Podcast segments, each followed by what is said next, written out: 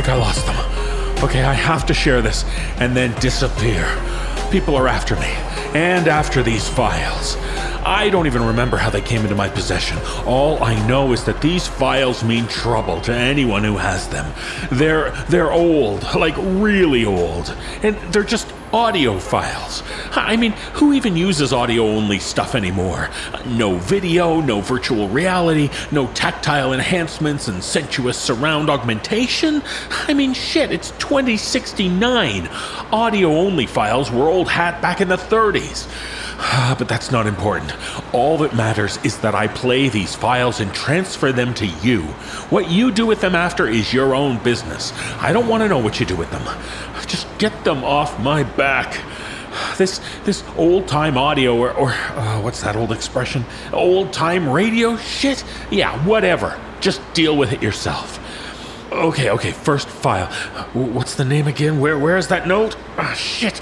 Oh, okay. Here, here it is. It's called Mr. Meek by Riley Austin Scott. It, it, says it's produced by Jesse Cornett and performed by Kyle Akers, Sarah Thomas, Graham Rowat, Jessica McEvoy, and Jeff Clement. Okay, okay. Here it is. Here it is. Mr. Meek. Oh, I hope this plays properly.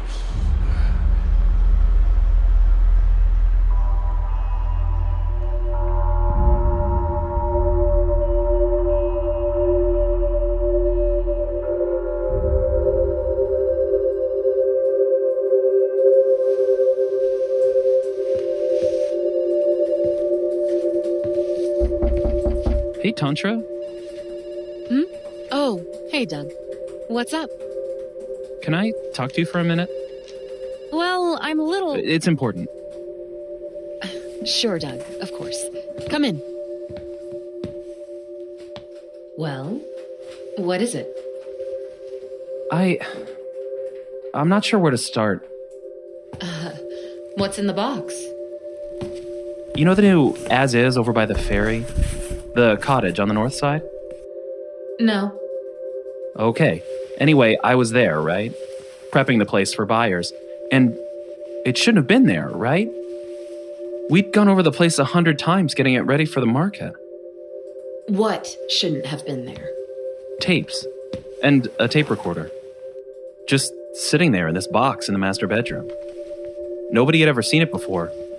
At first I thought it was a prank, but. What? It's just.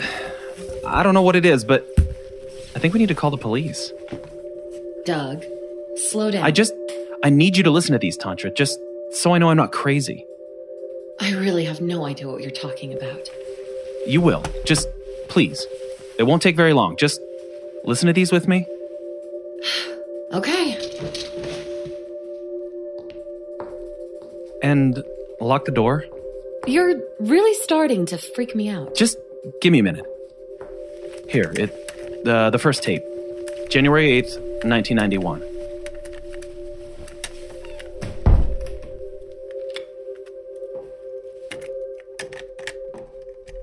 Are you ready?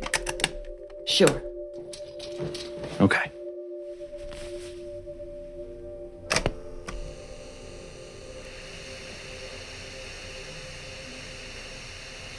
Oh, okay. It looks like it's working.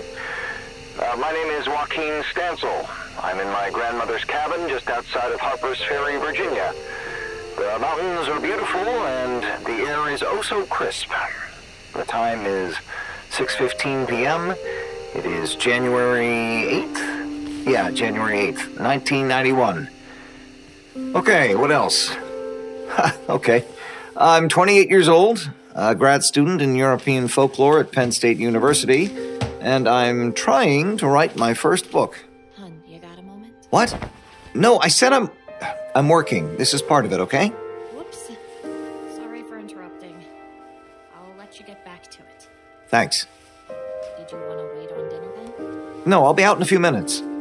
Wait, hey, come here. Say hi. Uh. Hello in TV land. Okay. I'll be right out. I love you. That was my wife, Lane. She's here too. We're both here for a month. Sublet our apartment, trying to get away from everything for a while. to work and to focus. Focus on. Lane? Are you. Huh? Yeah, soon. Just let me wrap up. Anyway, I'm using this tape recorder to help me brainstorm for this book. Gonna be doing a lot of spitballing, trying to figure out what I even want to write about. Anyway, Lane is hungry and so am I, so we're driving the truck into town for dinner. Uh, and this concludes our broadcast day.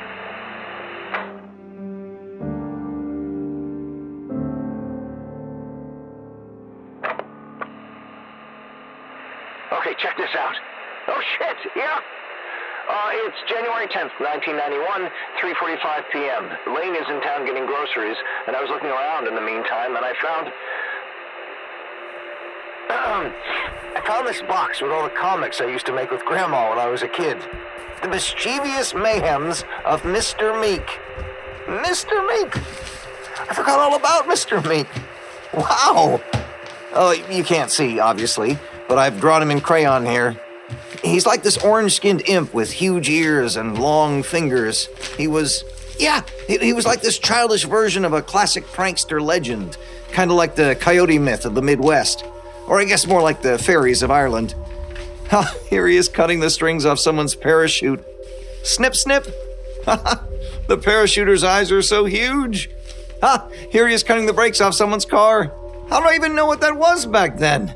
How did Grandma let me get away with drawing stuff like this? Wait, I remember we used to have a song we would sing.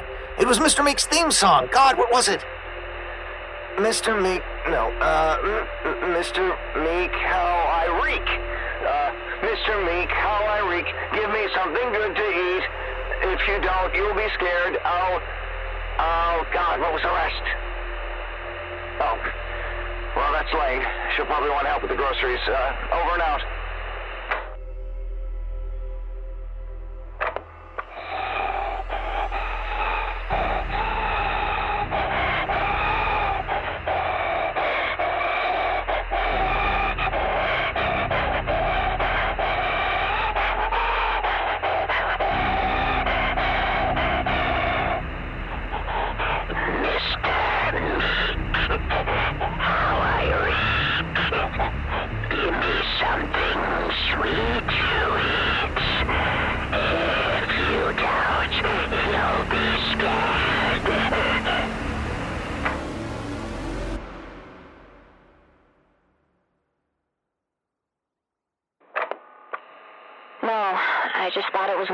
Normal people stuff.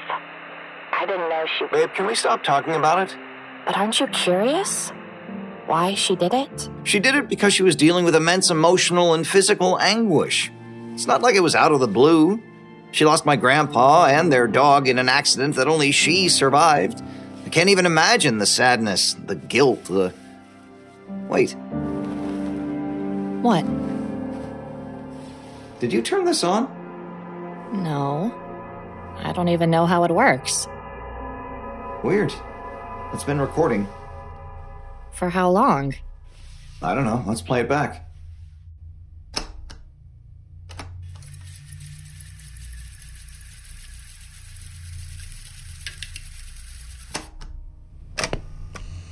No, I just thought it was normal old people stuff. I didn't know she. Babe, can we stop talking about it? But aren't you curious? Why she did it? She did it because she was dealing with immense emotional and physical anguish. It's not like it was out of the blue. She lost my grandpa and their dog in an accident that only she survived. I can't even imagine the sadness, the guilt, the... Wait, What? did you turn this on? No. I don't even know how it works. Weird. It's been recording. For how long? I don't know. Let's play it back. Weird. Yeah. Where'd you get that from again? Uh, just Radio Shack? Spooky. Kinda. Huh. Well, we'll see if it happens again.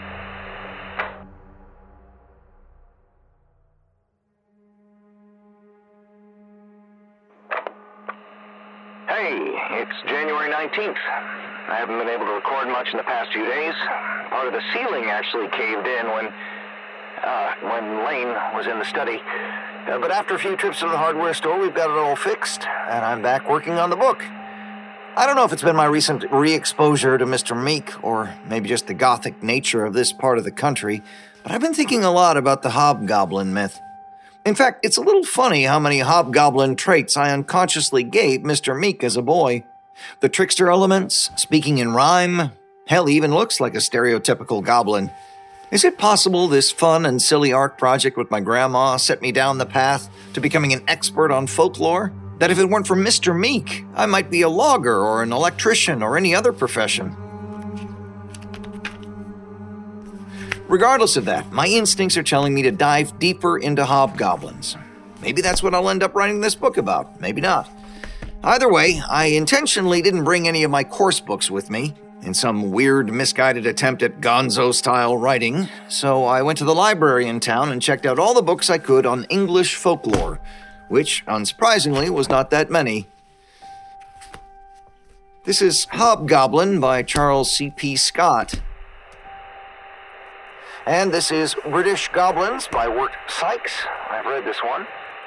Anyway, I think that will be more than a good place to start. Time to do some reading. We'll check in soon.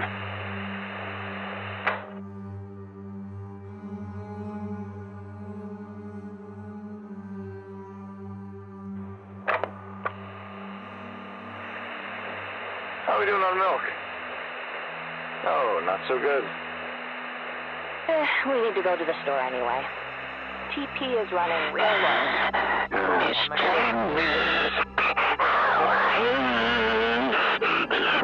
Mr.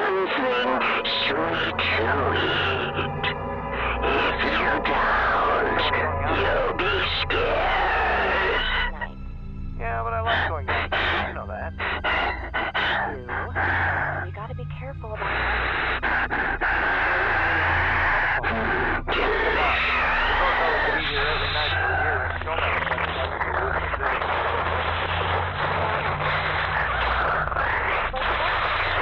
Now, let's get burgers. I grabbed the umbrellas from the study. Man, it is really coming down.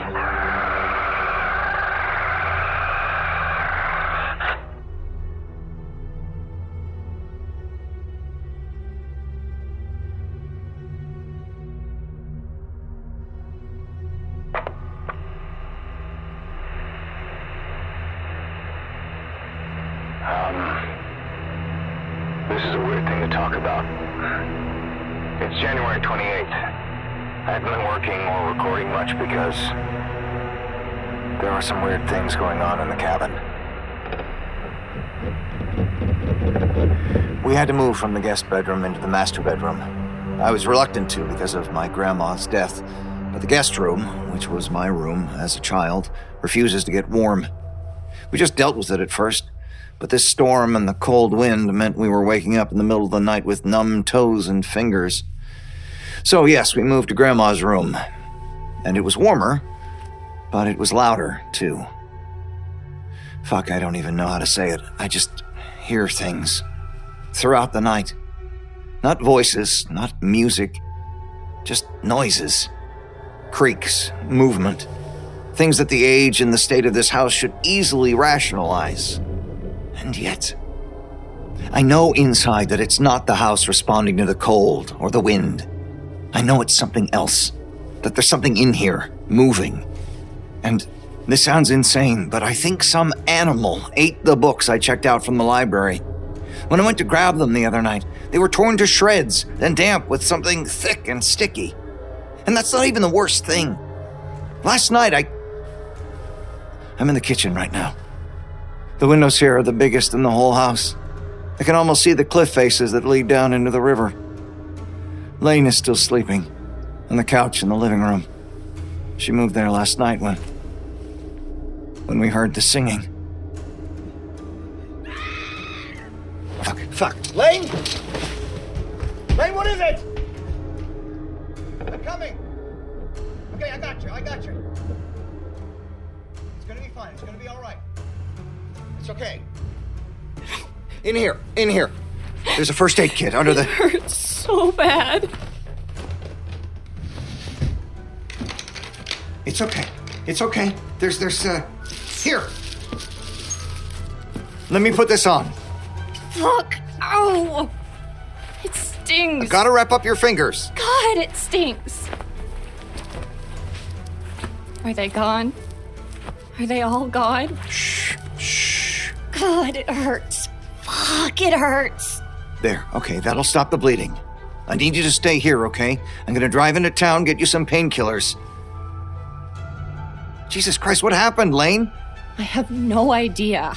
I don't know. I just I just woke up. I'll be right back. Please hurry.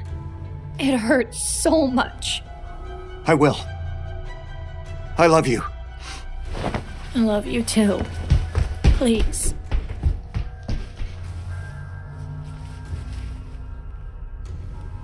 Ugh. fuck me. Fuck. Jesus. Fuck.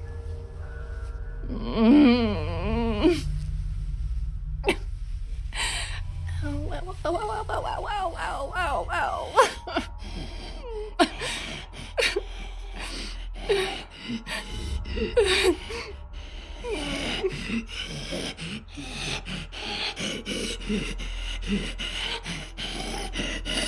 Who's there?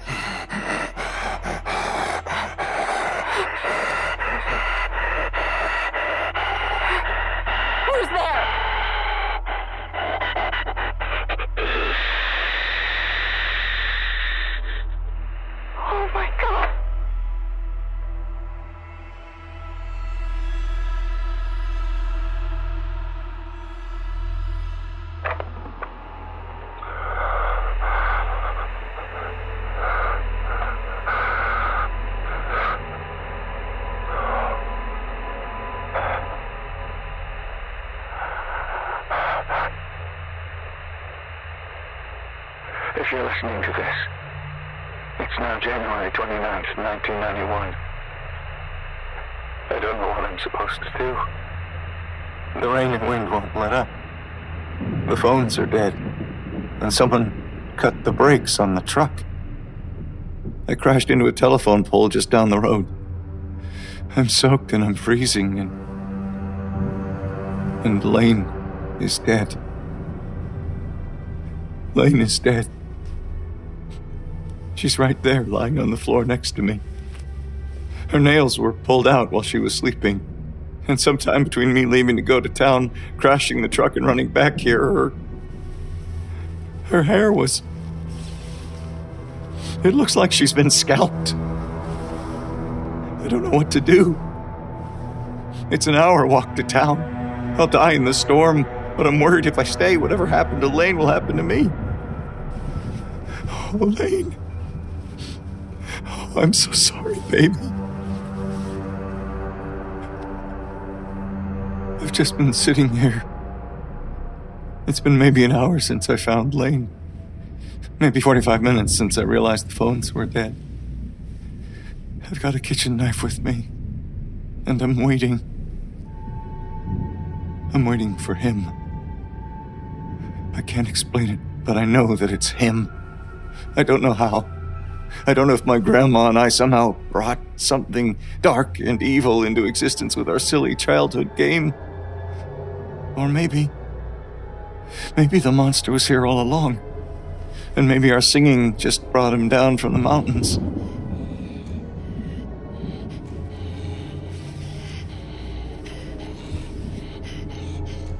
Because you see, I remember now. I remember the rest of the song.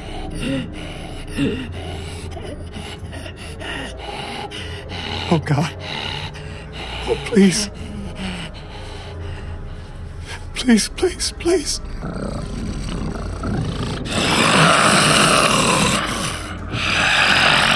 No! Is.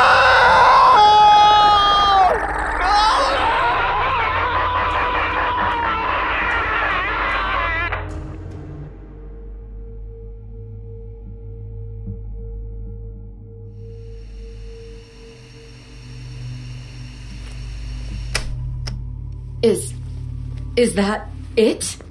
No, there was one more tape. I could have sworn. the rest of the song. Doug, what the hell was that? Where. Where is it? That was all a joke, right? A prank? Some kids messing with us. Come on, where's that fucking tape? Doug, you need to breathe. You don't understand. That last tape, it. It was. What? What was it? I don't remember, but. I know. I know there was one more. Doug, calm down. Everything's okay, all right? This is just some prank or. or something. No, it was too real. It was all too real. We just. We need to find that last tape and. What? I didn't. What is. Shh.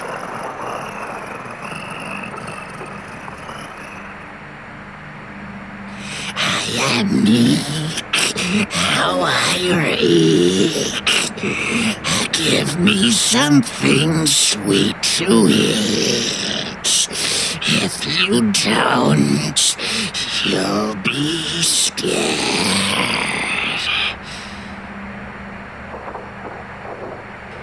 I'll tear out your nails and hair.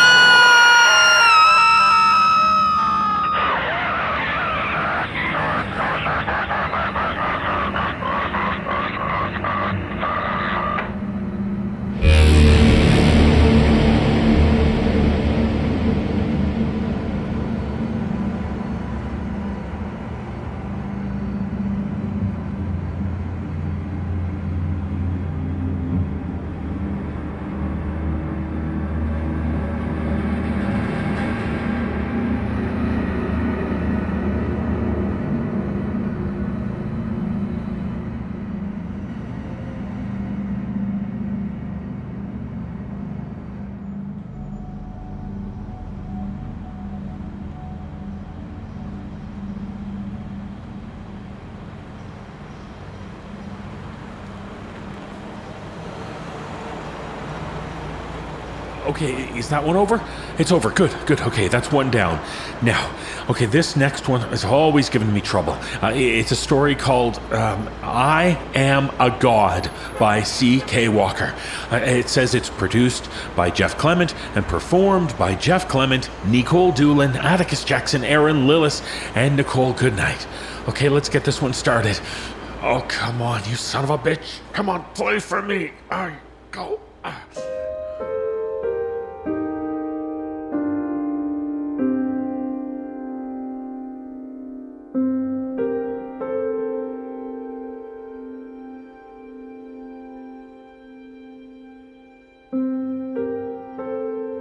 My name. Well, my name isn't important. I'm a writer, an author. I've been published a couple of times, but I haven't sold much. I haven't made a lot of money. It's a struggle. So, why do I do it? Because I'm addicted to it. When I write, I am a god. I create a universe. I decide who goes into it and what happens to them, who lives and who dies. My characters, well, sometimes they arc and sometimes they don't, just like people in real life. And sometimes they do things I don't expect. And I have to write them that way, true and consistent with themselves. So, in a way, they have free will. Christian, who are you talking to? No one, dear. Just working out some dialogue for Triad. All right. Listen, I'm running over to Alice's to help with fitting. She decided on a dress? A month ago now. I told you that. Oh, that's right. Speaking of the wedding, Mark's parents want to know if we can kick in any more money. Have you heard anything about an advance for Triad? I'll follow up with Andrew. Okay. Oh, Mary, will you shut the door on your way out? I am addicted to being a god, and so I must write. Ben looked over at Chloe, regret in his eyes. She gave him a sad smile. No. No. A melancholy smile. I don't want to go, he said, reaching a hand toward her face. But you must, she answered, before it is too late. But little did they know, it was already too late. Death was just outside, rushing toward them at a breakneck speed. The squeal of tires and the gunning of an engine were the only sounds to warn them that they had been found. Ben's eyes widened when he noticed the truck out the window. It clipped the curb, jumped up into their yard, and smashed through the wall of their house. Before Chloe could even notice it was happening, Ben had thrown her to the floor and covered her protectively. The smash crash of the car was deafening. Chloe screamed then, hysterical, already sensing what we were about to discover. She pushed Ben away before the car even came to a stop. Get off me! Get off me! Ben stood and looked around wildly. Where was the car? Where had it come to rest? The wail of his wife told Ben everything he needed to know. The car had missed the kitchen the living room. It had hit the room at the far end of the hall, Jamie's room. And Ben knew, without following his wife into the chaos of the crash, that his son was dead. He could feel it. No! Chloe screamed as she ran to the small bed in the corner. Ben stumbled back into the wall. Only one word consumed his mind. One word, barely recognizable on an exhale of broken breath. No, don't do this. Take it back. of broken breath. Who are you? That's not right. Take it back. Don't kill my son. Please. This is not at all what he would say. He would say Vesser, the name of his enemy. of broken breath. Who are you? Please bring back my son. Are you talking to me? Yes. Please, don't kill my son. But I must. It's important to the story. To give you motivation to go after Vesser. I don't want to go after Vesser. I don't want to go after anyone. I want my son to live. But you must kill him. That is your arc. Why do I have to murder him? Please, you cannot kill my son. I have to. I have to because that is an interesting story. That is entertaining. My life? My pain? That is entertaining to you? You kill my child to entertain yourself? Not just myself. Bring him back. Bring him back! I, I can't. That's not the way the story goes. Bring him back! Save our son, or we will take someone from you! You cannot affect my world. We are already affecting it. You are talking to us. Ben was right. I was going crazy talking to my characters. Later that night, my wife asked how the writing was going. I think Chloe should have gotten hurt in the crash.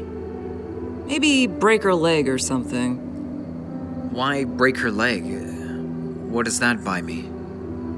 You could get her addicted to pain pills and accidentally overdose. That would send Ben into a tailspin, right? She had a point. That would send Ben into a tailspin. Double the motivation to kill Vesser. So that night, I went back to my laptop. I rewrote the scene, breaking Chloe's leg.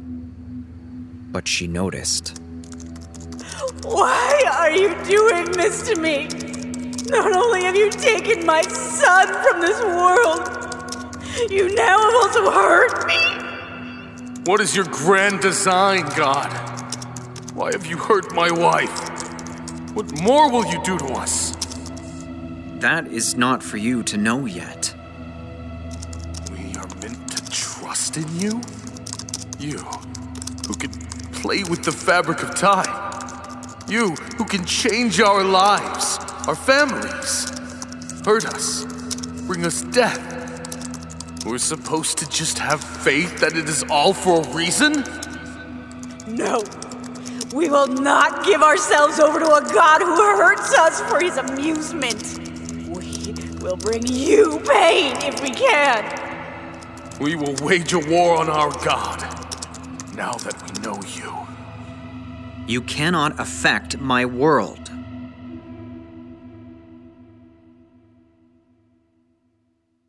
That night, as I slept in bed next to my wife, I thought about what Chloe had said. Could she bring me pain? I wasn't afraid. I was curious. So curious that when I woke up in the middle of the night, I wandered down the hall toward my office to ask her. But as I passed my daughter's old room, I saw the door was open. It was always closed ever since she moved out years ago. Then I thought perhaps that my wife had opened it, but she never had before. I was curious. I sat down on my laptop, opened it, and placed my fingers on the keyboard.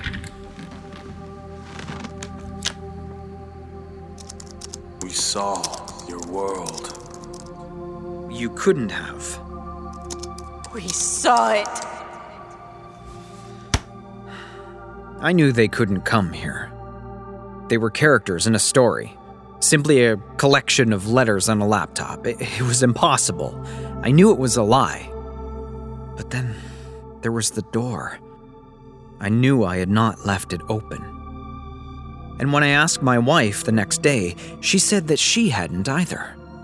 Then I wondered if maybe I had. Uh, maybe I was losing my mind. I didn't write. Not for another week. I couldn't bring myself to open the laptop, to see them again, to let them out. Christian, when are you gonna finish Triad? It's been months, baby. If we're not getting in advance, then we have to get it on the shelves as soon as possible. You know we need the money for Alice's wedding. I, I know, dear. I'm working on it. That night, I finally went back into my office, opened my laptop, stared at the cursor. This time, I did not need to type the words. They typed them for me. You cannot hide from us. Leave me be. Go back to the page. We warned you. We begged you not to kill our son. It is not too late. He must die. There's no way around it. You are a cruel god. He is no god at all. Hey, baby. Will you help me carry the Halloween decorations up from the basement? In, in a moment. I, I, I need to just. Just lie down for a minute. Never mind, I'll do it myself. You left the basement door open. Christian, that's dangerous. Mango could get down there. But I hadn't left the basement door open. Just as I knew I hadn't opened the door to Alice's old room. But I was afraid. And no, it shames me. I must admit, I went to my room and I took a nap. When I awoke, the Halloween decorations were sitting in boxes in the foyer. The door to the basement was closed, and my wife was gone. Her car was in the garage, but she was gone. And she didn't return that night, or the next. I was terrified. Terrified that whatever had happened to her was my fault. So I opened up my laptop to find out.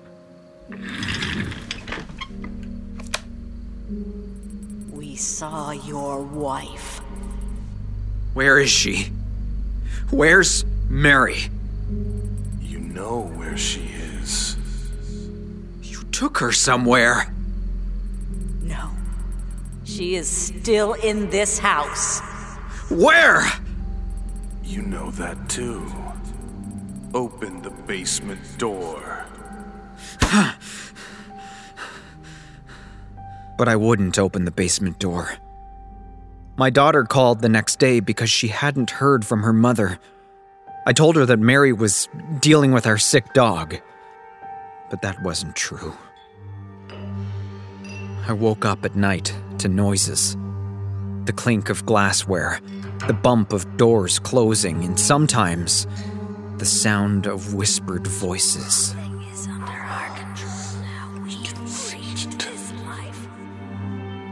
My wife didn't come back. I came to believe she was in the basement. I knew it was true, but I left the door closed, and the days passed. And I grew to know there were others in the house with me. They were but moments, but there were many. Often I had that feeling you get when you enter a place that someone else has just left that electricity. I didn't open my laptop. Hello? Dad? What is going on? Uh, what do you mean? I can't get a hold of Mom. And Mark said when he drove by your house the other night, your car was gone and he saw some blonde lady through the window. Where is Mom and who is that woman? There was no woman, Alice. Mark saw her, Dad. She's not Mom and she was in your house. Maybe it was a friend of your mother's. Let me ask her. I'll call you back. Tomorrow's Halloween and Mom promised to come over and help hand out candy. I said I'd ask her, Alice. I'll call you back. Love you. Wait, Dad.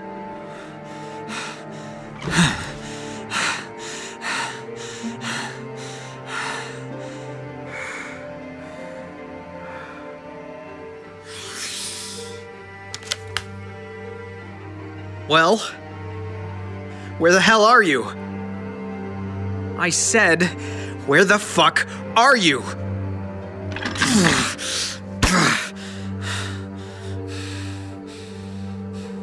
They were gone.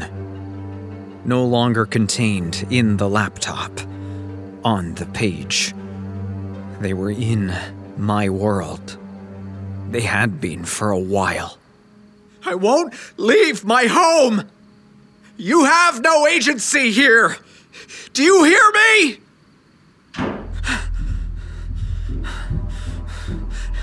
If you will not go back to your world, I will erase you from your existence.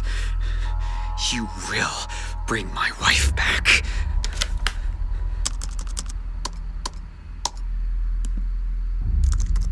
The smash crash of the car was deafening, but there was no one to hear it.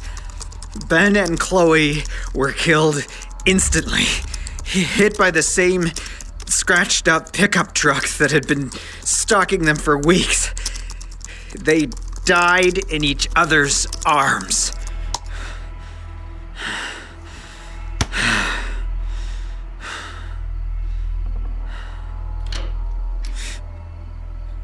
No.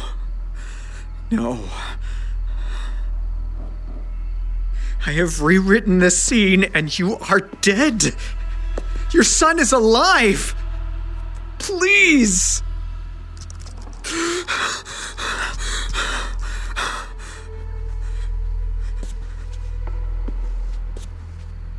We are not dead. Yes, you are! I fucking killed you!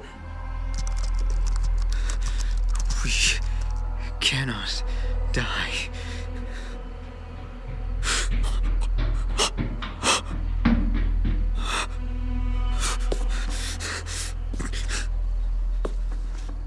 Get out of my house! Get out of my fucking house!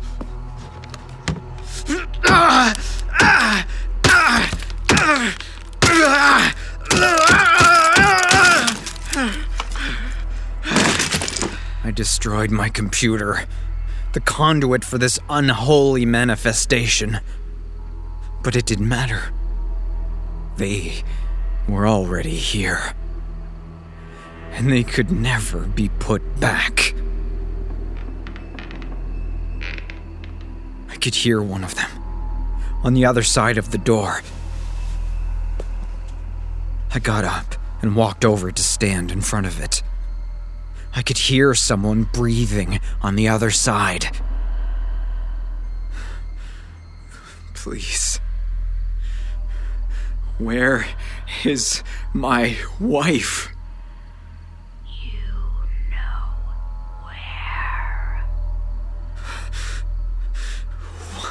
What are you? Please, tell me. What? No! Stop! The desk had flipped over. The bookshelves, too. I couldn't see Ben, but he was there, breaking things, affecting my world, just as he said he could. I ran toward the garage door. I knew I needed to get out of the house. They had won. But then.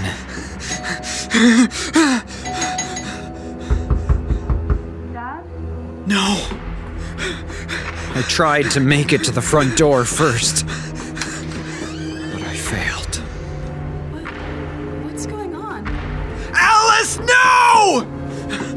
I ran down the hall, hoping to stop whatever was going to happen. They already had my wife.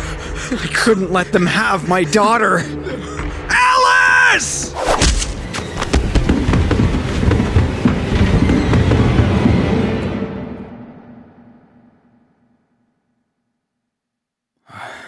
I woke up on the basement floor.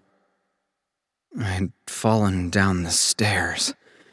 That I remembered. Something had come at me when I passed the basement door, and in my haste to get to Alice, I hadn't noticed that the door was open. It had hit me. Him or her, it, I wasn't sure which one, pushed me through and down the stairs. But I woke up. I was still alive. I was lying at the bottom, the concrete hard under my back. A rib was broken. I could already tell. A single light bulb lit the stairs. It was a tired old bulb and didn't reach the dark corners of the room, but it did reach far enough into the darkness for me to find her. Mary. Oh. Mary. No. No. What have they done to you?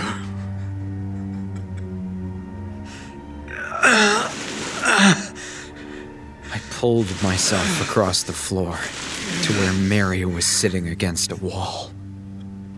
She looked perfect.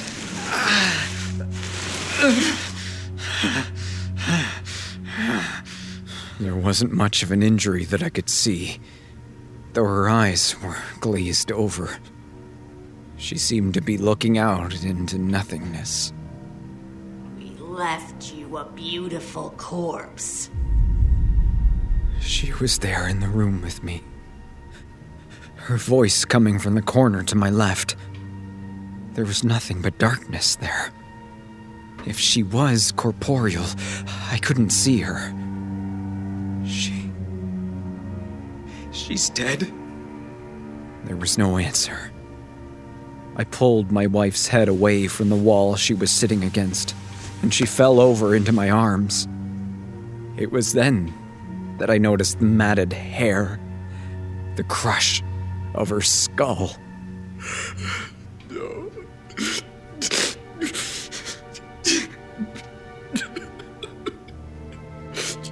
Killed her!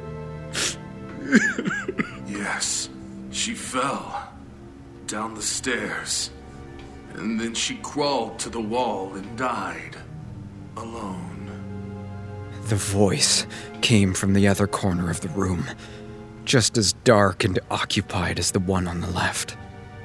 They were down here with me, but their voices sounded different, as if they were deteriorating, not meant for this world.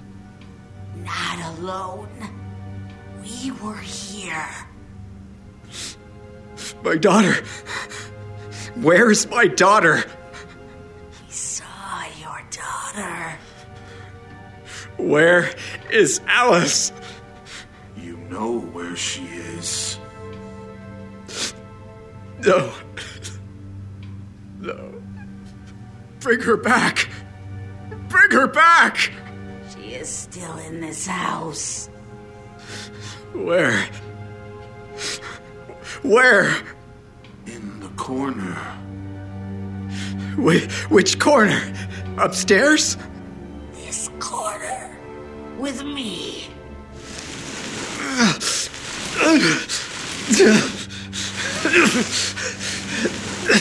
Alice! Alice! Answer me! She can't hear you. What have you done? You know what we've done. You can have her back. But she is not quite as pretty as your wife. She's dead, isn't she? My god. You killed her. You killed her! As you killed our son. Your son wasn't real. He's fiction. He's just words. He's not real. Are we not real?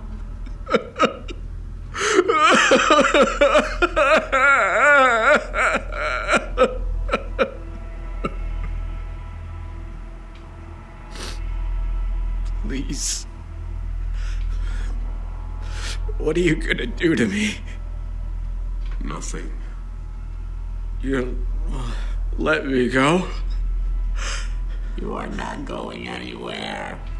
You are dying of your wounds. You are no god.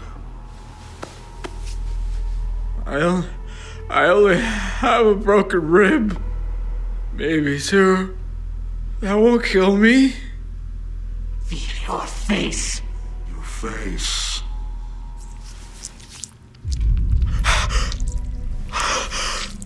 Uh, uh, uh, oh my god! Oh my god! You are in shock. You will feel the pain in a moment. Help me! We did.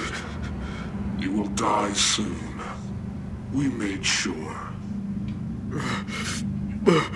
Why? It amuses us. But you will not die alone. We will stay down here until you are dead. We will watch you die. And then we will leave. We will find more gods to kill in this world. We like this world. But until then, we stay. And we watch. But he, you're not real. We are. You tried to kill us, but you couldn't. yet. You will die today. Please. Just tell me what you are. We are gods.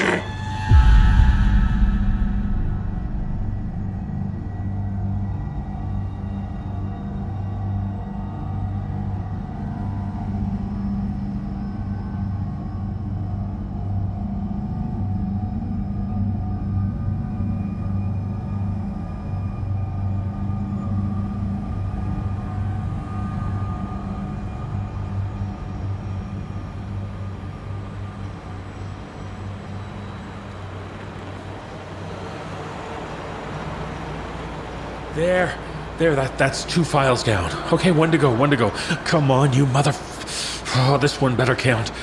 Okay, okay, it's it's a story called Sour Toe Shuffle by Ele Matelan. It's produced by Jesse Cornett and, oh, what is it? I can't read this. Uh, per- performed by Mary Murphy, Mike DelGaudio, Erin Lillis, Nichole Goodnight, and Jesse Cornett. Okay, Sour Toe, get hopping and just play to the end. Come on.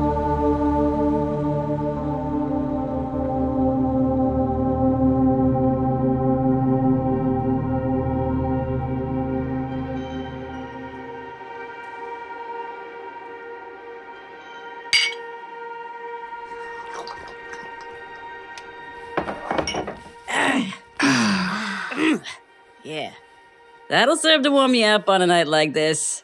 Thanks, Marge. Thanks, Miss Beecher. Of course. It's still coming down out there? The only one way to check.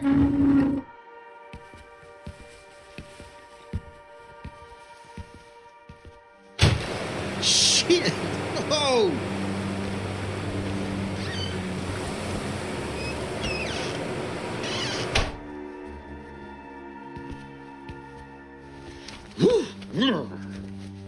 Say that's a yes.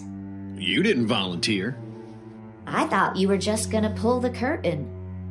Curtain? that. That was a three whiskeys ago idea. You can camp out here for the night, of course. We got the rooms. Kid, you need to call anybody? I'm good. Thanks, Miss Beecher. Marge, please. Okay, Marge. And thanks for putting us up. And for the drinks.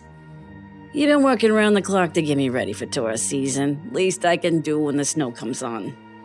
And thanks for bringing me along today, Aunt Jeannie. Of course, hun. Good to have you. You on break for the semester, kid? The break kind of wasn't my idea. I'm not sure college is right for me. Well, you've got time to figure that out. And a work ethic like yours will go a long way while you do. Mom and Dad don't see it that way. They're just scared for you. They want you to have it easy. And that means doing what they did so they can talk you through it. I'll try to remember that. hey, Margie, uh, you got any beer? I should probably switch. oh, we're switching all right. oh, God! oh, Margie, not tonight, hun. You can't expect me to take the night off with a fresh fish, Jeannie. Besides, he's been shut up all winter. What do you mean? Who's been shut up? well? What is that? That, kid, is the Lodge's pride and joy. Is that a toe? It's a toe, all right. Your lodge has a toe? Damn right it does. I thought that place was in the Yukon. They stole it from us since 1973. Hell, this lodge has been here since 1908. Old Marge is real particular about that. What about prohibition? What about prohibition? Old Marge is real particular about that, too. See, one of my granddaddy's regulars was Charlie LeMay. Big, rangy summer bitch. Charlie was a trapper. Caught game to sell pelts or meat. He'd thump whatever trap he had, empty or full, right up on the bar like a proud asshole tomcat with half a mouse. Good customer, but a bad drunk with a temper. One night he stumbled out of here after way too much, passed out in a snowdrift. And it was lucky. He only lost his big toe to frostbite. He didn't lose it. That's right, because he stuck the damn thing in a jar and brought it here. Slammed it up on the bar and started yelling at Grandpa about how it was his fault Charlie got frostbite in the first place. Nowadays, Dram shop laws might have agreed with him, but Grandpa was having none of it. Charlie stormed off, leaving the toe, and it's at a place of honor ever since. You know the expression, toe the line? That came from Grandpa and his buddies. Okay, that's definitely not true. Shush. Now, once I took over the place and heard about them Yukon jerks, I thought you can play at that game. No. And I used it to create our lodge's signature cocktail. We'll need one shot of clamato, three dashes of hot sauce, one drop of Worcestershire, two frozen pearl onions, and one clove of garlic, crushed. Fill almost to the brim with white whiskey. Then we stir it quick with our little friend here. Roll 'em in celery salt. And then drop 'em in for a swim. I give you the Beach Lodge Toe Curler. You serve this to people? A lot of people. Too many people. Lodge tradition is you shoot it your first night here. Let the toe touch your lips, and you sort of spit it out like pooh. Pooh. Pooh. And once you've done that, you've stood up to Charlie LeMay and earned a place under my granddaddy's roof. How many people have mouthed that toe? Oh, there's more to it, kid. Old Charlie fancied himself a blues singer, and anyone kisses the toe hears him singing that night in their dreams. I don't know. Come on, kid. You want to stick it to Charlie, don't you? I mean, I just stopped being vegetarian like a month ago. Margie, she doesn't want to. I'll take it. Oh, let Margie have her fun. It ain't gonna hurt you. We've all done it and lived. I. But if you can't help me keep a little tradition going. Oh, Bosh. Keep my granddaddy alive in the best way I know how. Okay, I'll do it. I knew you was a sport. Hey, all right. And a shooter of white whiskey for the rest of us so you and Charlie ain't drinking alone.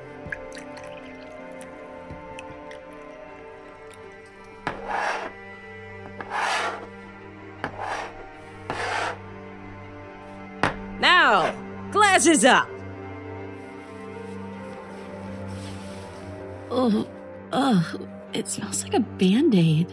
Two, my granddaddy Ernest Beecher, a man who never knew defeat. yeah. All right.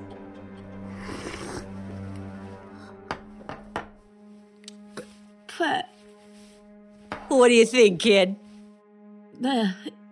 It's powerful. Gonna put some spring in your step? Good one. you know, I'd say it's got uh, quite a kick. There you go. Great. Now let's put the toe away. Hey, maybe let me have another one of them. Look out! Tracy's going for a double. Oh, kid's gonna hear some good singing tonight.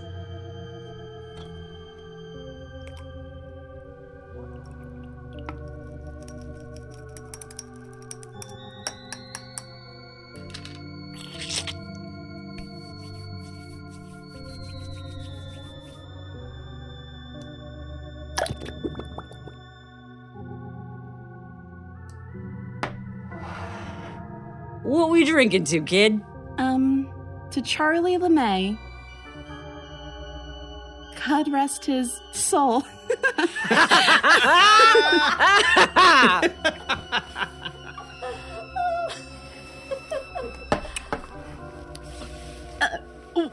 What? What did you do? Holy, did you down the whole goddamn thing? Oh boy. My god, oh my god, I, I swallowed a toe. I, I swallowed a human toe. What do I do? What do I do? Oh my god, I, I'm gonna be sick. good, cough it up. Uh, stick your fingers down your throat. It won't work. Oh, sweet Jesus, it won't work. It won't work. Now, now, calm down, poor thing. Poor thing, what about me? Where am I gonna find another toe? Well, what did you expect? Of forcing that damn thing on an exhausted drunk kid. You bring it out every night, this was bound to happen. Hey, Margie, we should get her to a hospital. I mean, she might need a, a tetanus or something. Oh, hell, just have the kid sleep it off. It's fine. The damn thing's been soaked in alcohol for 99 years. I swallowed a toe. Get to the staff bedroom on the third floor landing. The bathroom's all tile, in case it makes an appearance in the night. And if it does, don't you flush. Now, now, there, there. Oh, poor, poor thing. Shh, shh, shh. Oh, poor thing. Ugh. Come on, hon, I'll take you. Ugh, Kemsley. What am I gonna do? Ugh, why would you swallow it? Son of a bleeding idiot, that toe's been in my family for generations. and what are you smirking about? you could say the kid really put your foot in her mouth. Get on upstairs. To children. Waste of. Oh, Tracy Johns. You'll hear some good singing tonight.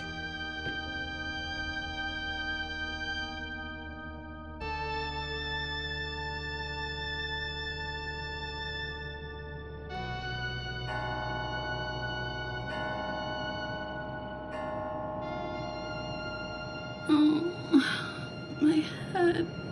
Oh, my stomach. Puts mummy parts in a freaking cocktail? Who's up?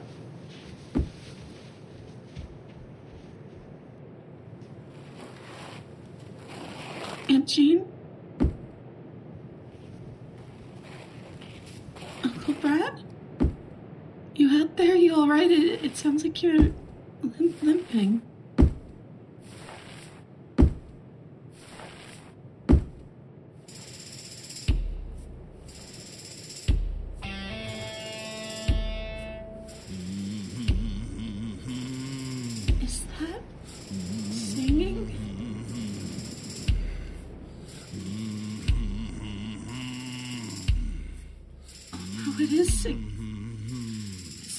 Charlie LeMay. It, it's true.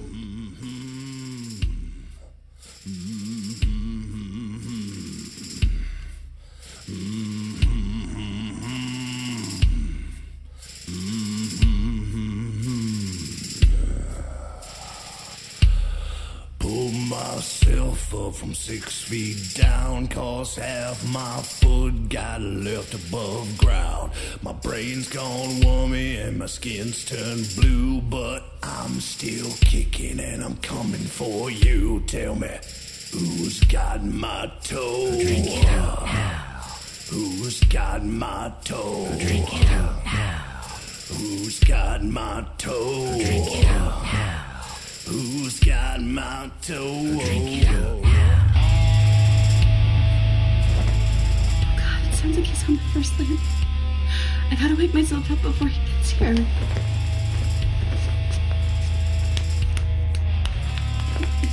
I'm not asleep. I'm not asleep.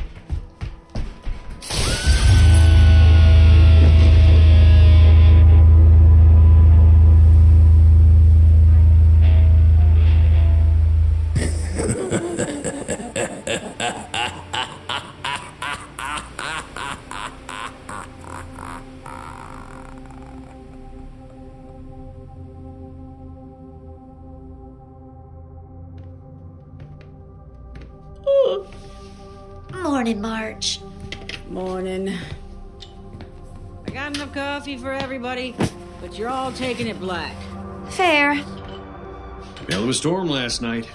Like it was crashing through the roof. Yeah, we'll give it a good once over. See what needs reshingling. Any sign of the kid yet? Must still be sleeping it off. Now go rouse her. Here, bring her a cup. You were pretty hard on her last night, Margie. Yeah, old Charlie ain't the last mean drunk this lodge has seen, I'll give you that. I'll give her a sorry. Ugh. You got any sugar? Up on the bar. Let me. No, I'll get it. Huh. Now, wait a minute. What is it? Your toe. It's back. Get on with you. It is, Marge. Give me that. That's a toe, all right, but it's not mine. This one. Uh, this one looks new. Oh, Tracy! There.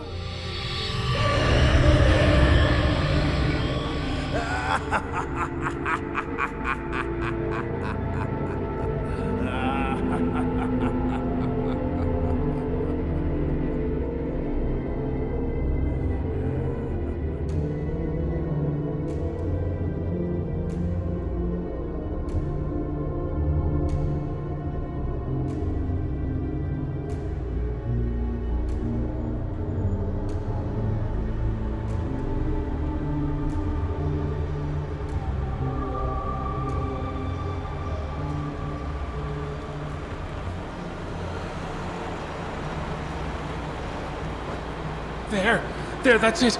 Oh, that's it. I'm done. I'm done. All three old time radio files, or whatever they're called, are done and over with. Oh, I'm free. oh, I'm free. Uh, oh, shit, wait. I, I forgot to read the end of the note. Let's see. What, what does it say? What does it say? What's all this garbage?